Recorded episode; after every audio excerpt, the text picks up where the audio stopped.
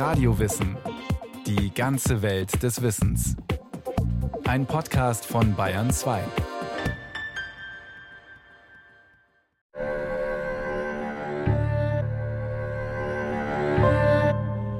Eines Tages wollte König Blaubart verreisen und übergab seiner Gemahlin alle Schlüssel des Schlosses und sagte, Du darfst überall im ganzen Schloss umhergehen und aufschließen und besehen, was du willst.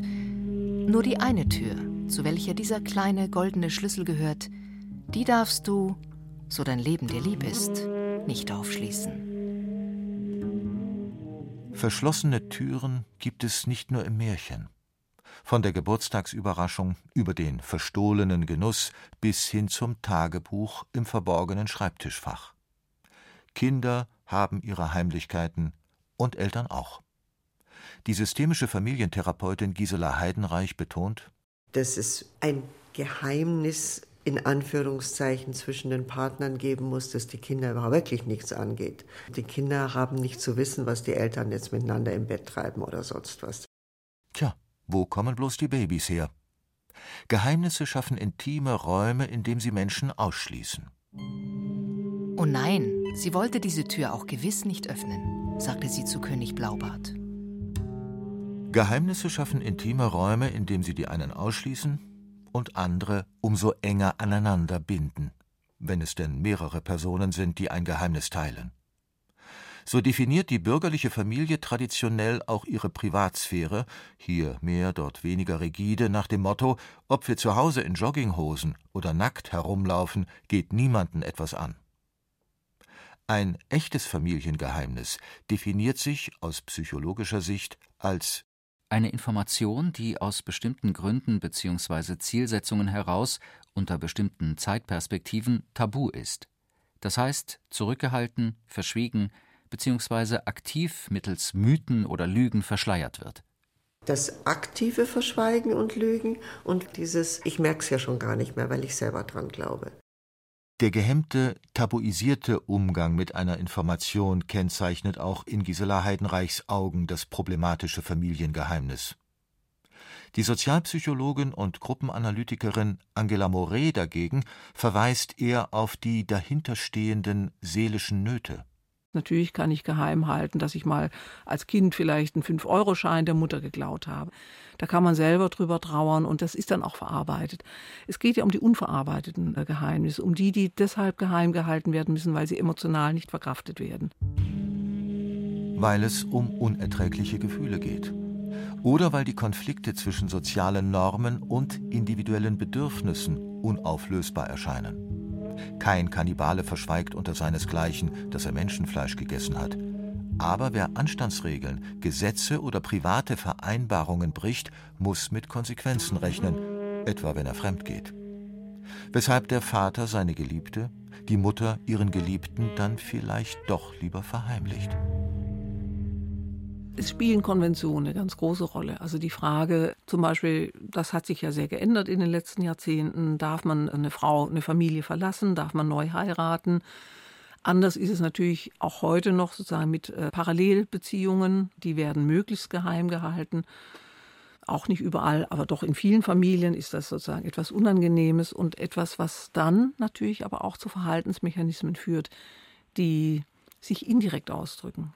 Weil jedes Mal, wenn der Mann sich mit seiner Freundin trifft, muss er irgendeine Ausrede zu Hause erfinden. Das heißt, er muss lügen. Und irgendwann passt die Lüge nicht mehr und dann ist es nahe dran, dass es alles aufkommt, wird die nächste Lüge erfunden, dann baut die nächste Lüge auf die nächste Lüge auf und es wird ein Lügengebäude. Und wenn das eines Tages einreißt, dann ist es wirklich ganz furchtbar. Familien gründen sich heute meist auf Liebe, Vertrauen und Loyalität. Sie sind fragiler als die Hausgemeinschaften vergangener Zeiten, die den Gefühlen weniger Bedeutung beimaßen. Der Soziologe Georg Simmel beobachtete bereits 1908 Dadurch wird die Lüge in modernen Verhältnissen zu etwas viel Verheerenderem, die Grundlagen des Lebens viel mehr in Frage stellendem, als es früher der Fall war. Wenn das volljährige Kind zufällig feststellen muss, dass es adoptiert worden ist, wenn nach Jahren herauskommt, dass der Ehemann eine Zweitfamilie hat, dann zieht es den Betroffenen förmlich den Boden unter den Füßen weg. Ich habe auch mir das schon überlegt. Gibt es glückliche Paare, wo einer sagt, da ist ein Geheimnis, das ich dir nicht sagen will? Und ich glaube, es gibt es eigentlich nicht, weil wenn ich zu jemandem absolutes Vertrauen habe, dann möchte ich auch gerne, dass wir alles miteinander teilen. Vergangenes und Gegenwärtiges. Wie viel Selbstaufgabe liegt im sich anvertrauen? Wie viel Täuschung und Selbsttäuschung braucht die Liebe? Wie bewahrt sich das Subjekt in engen Beziehungen seiner Autonomie? Auf jeden Fall heutzutage nicht mehr, meint Gisela Heidenreich, indem der Mann Ritterlichkeit vortäuscht und behauptet, wenn ich das meiner Frau erzähle, ist die tief gekränkt, also behalte ich das Geheimnis lieber für mich, statt ihr weh zu tun.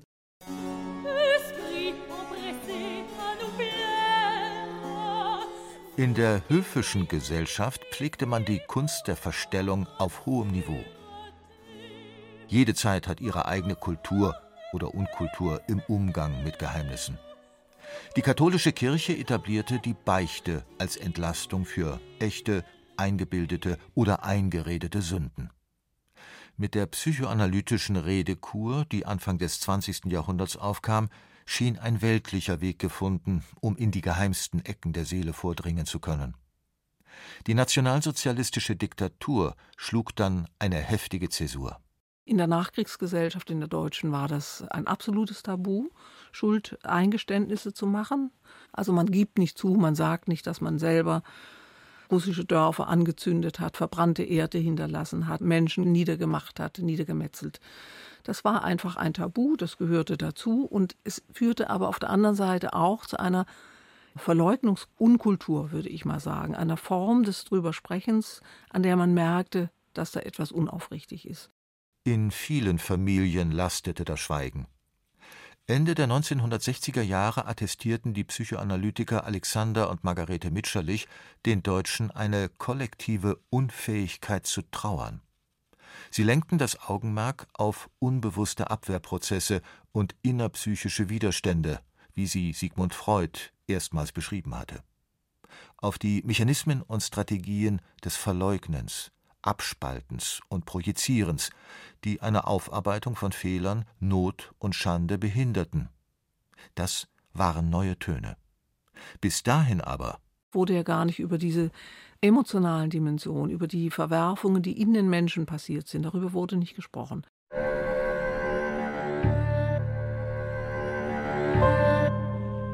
Als aber der König eine Weile fort war, hatte sie keine Ruhe mehr und dachte beständig daran, was wohl in der Kammer sein möchte, die er ihr verboten hatte, und war schon im Begriff, sie aufzuschließen.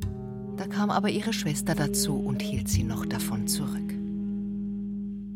Soziologen unterscheiden drei Arten von Familiengeheimnissen.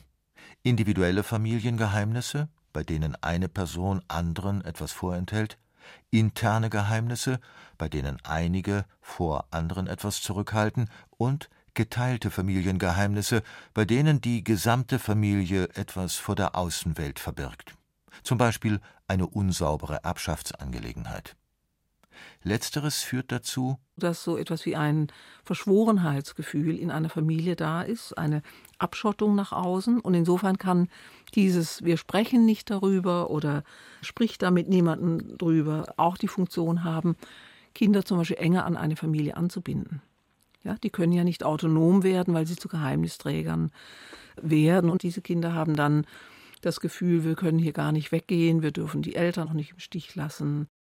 Wer etwas vertuscht oder andere zum Vertuschen anstiftet, übt Macht aus. Echte Familiengeheimnisse wirken lähmend, weil sie Denk- und Sprechverbote etablieren, die der Gewalt schwarzer Pädagogik entsprechen. Du darfst nicht merken, was wirklich los ist. Du musst glauben, was ich sage. Auch wenn weniger gravierende Taten als Misshandlungen oder sexueller Missbrauch verborgen werden sollen, die Mauer des Schweigens und Verschweigens einzureißen, ist für Kinder ohne Hilfe von außen kaum möglich. Ein Kind, das aufwächst als uneheliches Kind oder nicht gewolltes oder voreheliches und einfach darüber nicht gesprochen wird in der Familie und dieses Kind einfach von Anfang an immer spürt. Irgendetwas stimmt da nicht.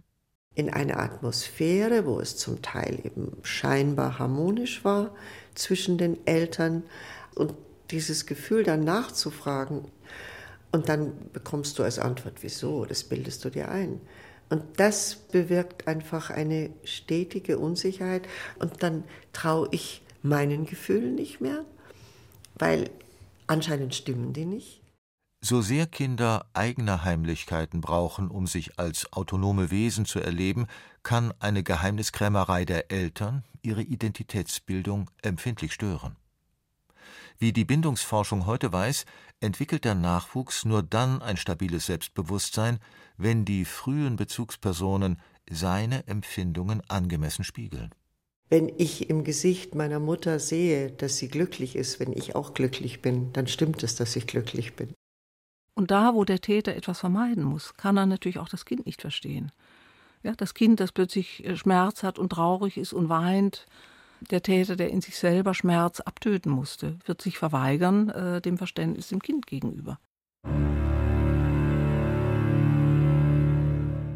So wahr ich hier sitz oder steh oder ich sag's dir ganz ehrlich und ungelogen, wie oft hat sie mit solchen Zusätzen ihre wahren Geschichten verbrämt, die sich hinterher als Lügen oder Verleugnung oder Teilinformationen, die das Wesentliche unterschlagen haben, herausgestellt haben. Schreibt Gisela Heidenreich in ihrem Buch Das endlose Jahr. Erst mit 18 Jahren fand sie heraus, dass ihr Vater nicht, wie die Mutter behauptet hatte, im Krieg gefallen sei, sondern mit seiner anderen eigentlichen Familie einige hundert Kilometer entfernt lebte. Es war für mich schrecklich, erstens zu finden, dass er lebt, was sie längst wusste, und zweitens eben den ganzen politischen Zusammenhang zu finden. Nämlich, dass sie in einem norwegischen Lebensbornheim zur Welt kam. Gisela Heidenreich musste handfeste Recherchen in Archiven betreiben. Die eigene Mutter zeigte sich bis zuletzt nicht kooperativ. Vielleicht ist es ja so etwas wie magisches Denken. Je öfter sie ihre Phantasmen als ehrlich und ungelogen bezeichnet, umso mehr kann sie selbst daran glauben. Dieses Gefühl, ich bin ein Leben lang belogen worden von eigentlich der Bezugsperson, die mir am nächsten ist, das ist wirklich kaum auszuhalten. Die meisten Leute meinen es angeblich nur gut, wenn sie vor der Familie Schlimmes verbergen. Aber wer sprichwörtlich Leichen im Keller hat, versucht vor allem sich selbst vor Erinnerungen, vor dem Wahrhaben-Wollen, vor der Verantwortung, vor moralischen, sozialen und juristischen Konsequenzen zu schützen, sagt die Sozialpsychologin Angela Moret. Dahinter steckt ja eine Fantasie, die Angst, ertappt zu werden, angezeigt zu werden oder dass nur die eigenen Kinder mitbekommen, du bist nicht nur ein guter Mensch gewesen, sondern du hast auch Schlimmes getan. Allerdings neigen auch Opfer dazu, traumatisierende Erfahrungen geheim zu halten. Dass sie ihre Erlebnisse oft gar nicht in Worte fassen können, fiel Psychologen bei den Holocaust-Überlebenden auf. Opfer wollen nicht, dass ihre Kinder mitbekommen, wie sie gedemütigt wurden, wie sie in Lebensgefahr waren, wie sie vielleicht gezwungen wurden, schreckliche Dinge zu tun. Da sind Schamgefühle da, da sind Angstgefühle da. Allein am Morgen des vierten Tags konnte sie es nicht mehr übers Herz bringen und schlich sich heimlich mit dem Schlüssel hin und steckte ihn in das Schloss und öffnete die Türe. Aber wie entsetzte sie sich da, als das ganze Zimmer voller Leichen lag. Und das waren lauter Weiber.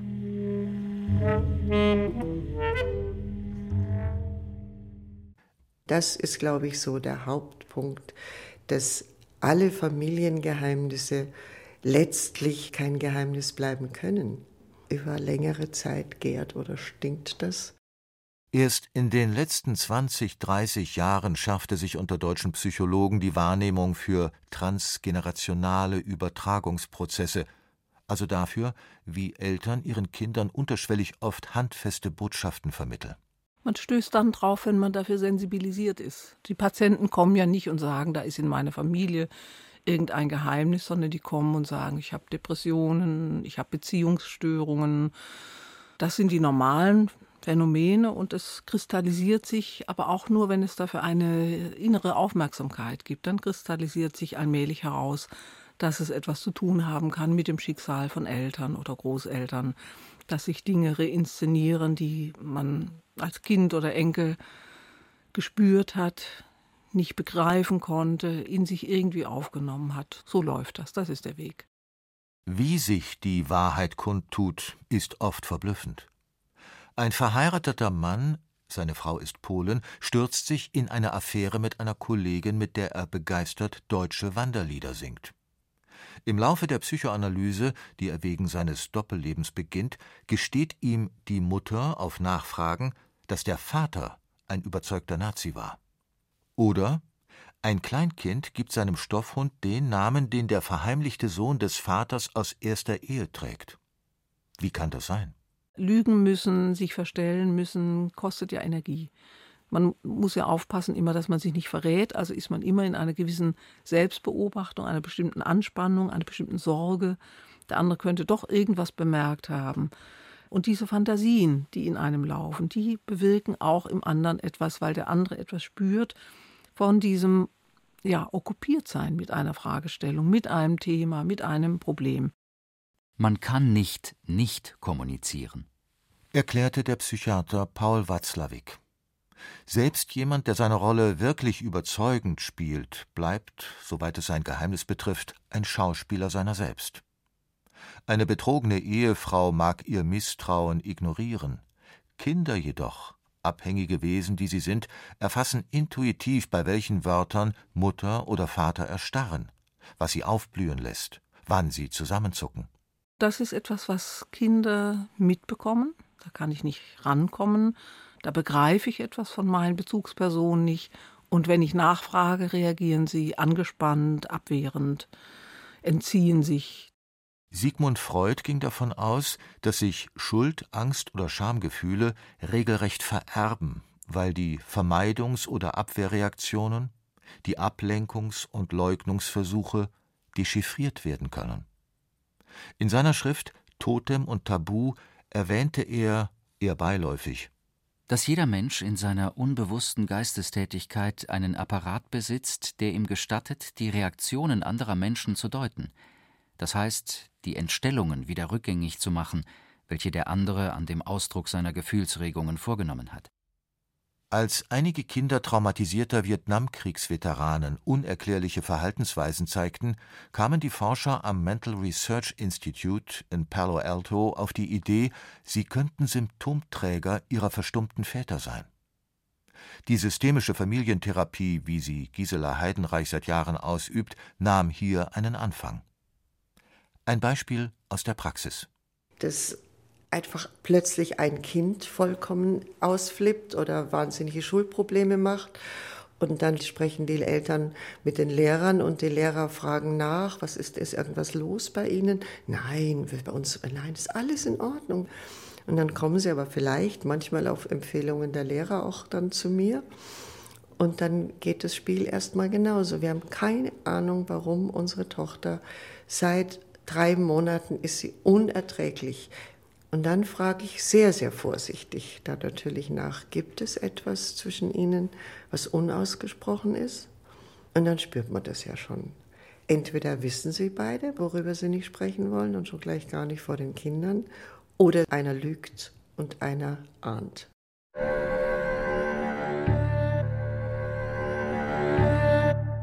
Ob man die Leerstellen innerfamiliärer Kommunikation nun mittels Psychodrama oder Familienaufstellung zu rekonstruieren bzw. zu füllen versucht, die Risiken und Nebenwirkungen der modernen Offenbarungskultur liegen auf der Hand. Wunden reißen auf, die möglicherweise nicht mehr verheilen. Und außerdem, sofern sich angeblich aufgedeckte Geheimnisse nicht mittels knallharter Fakten oder echter Geständnisse bestätigen lassen, bleibt es bei Vermutungen. Oder einer Pattsituation. Wo Menschen lügen mussten, um ihr Leben zu retten. Und das dann später zu der nächsten oder übernächsten Generation gerade zu erklären, ist sehr, sehr schwierig. Ich lüge, ich halte ein Geheimnis, weil es zu meiner Lebensrettung war. Und da ist jemand, der sagt, ich brauche zu meiner Identität, weil es zu meinem Leben gehört, brauche ich die Wahrheit. Je mehr Gras über eine Sache gewachsen ist, umso leichter lässt sie sich eventuell besprechen. Mittlerweile wenden sich die Enkel und Urenkel den biografischen Erfahrungen der Kriegsgeneration zu, in der Hoffnung, hier auch Erklärungen für die eigenen Lebensprobleme zu finden. Die Kinder haben, wenn sie Enttäuschung spürten, oft auch in einem Punkt den Kontakt zu den Eltern abgebrochen. Im Sinne von, so, eure Geschichte interessiert mich nicht oder ich weiß, dass ihr sowieso lügt. Ja? Dann wurde unter Umständen erst ein Kontakt wiederhergestellt, als dann Enkel da waren. Und die bekamen ein Stück weit auch, unbewusst würde ich sagen, diesen Auftrag, mit den Großeltern wieder eine Beziehung herzustellen und etwas aufzuklären von dieser vergangenen Geschichte, die von den Kindern nicht ansprechbar war. Aber sobald sich engere emotionale Beziehungen entwickeln, entsteht auch der Wunsch, die eigene Verwandtschaft zu idealisieren, sie zu schonen oder von Schuld reinzuwaschen. Deshalb nimmt, trotz einiger Bemühungen, so mancher Familienangehörige seine Geheimnisse letztlich mit ins Grab.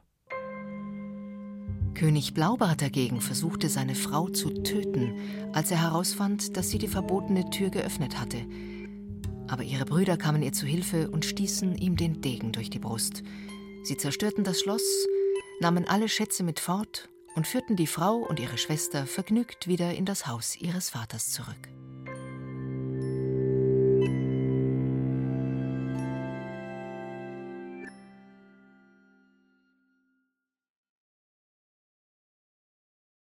Sie hörten Das Familiengeheimnis, die Macht des Verschweigens von Justina Schreiber. Es sprachen Andreas Neumann, Julia Cortis und Christian Schuler. Ton und Technik Adele Kurzil. Regie Irene Schuck. Eine Sendung von Radio Wissen.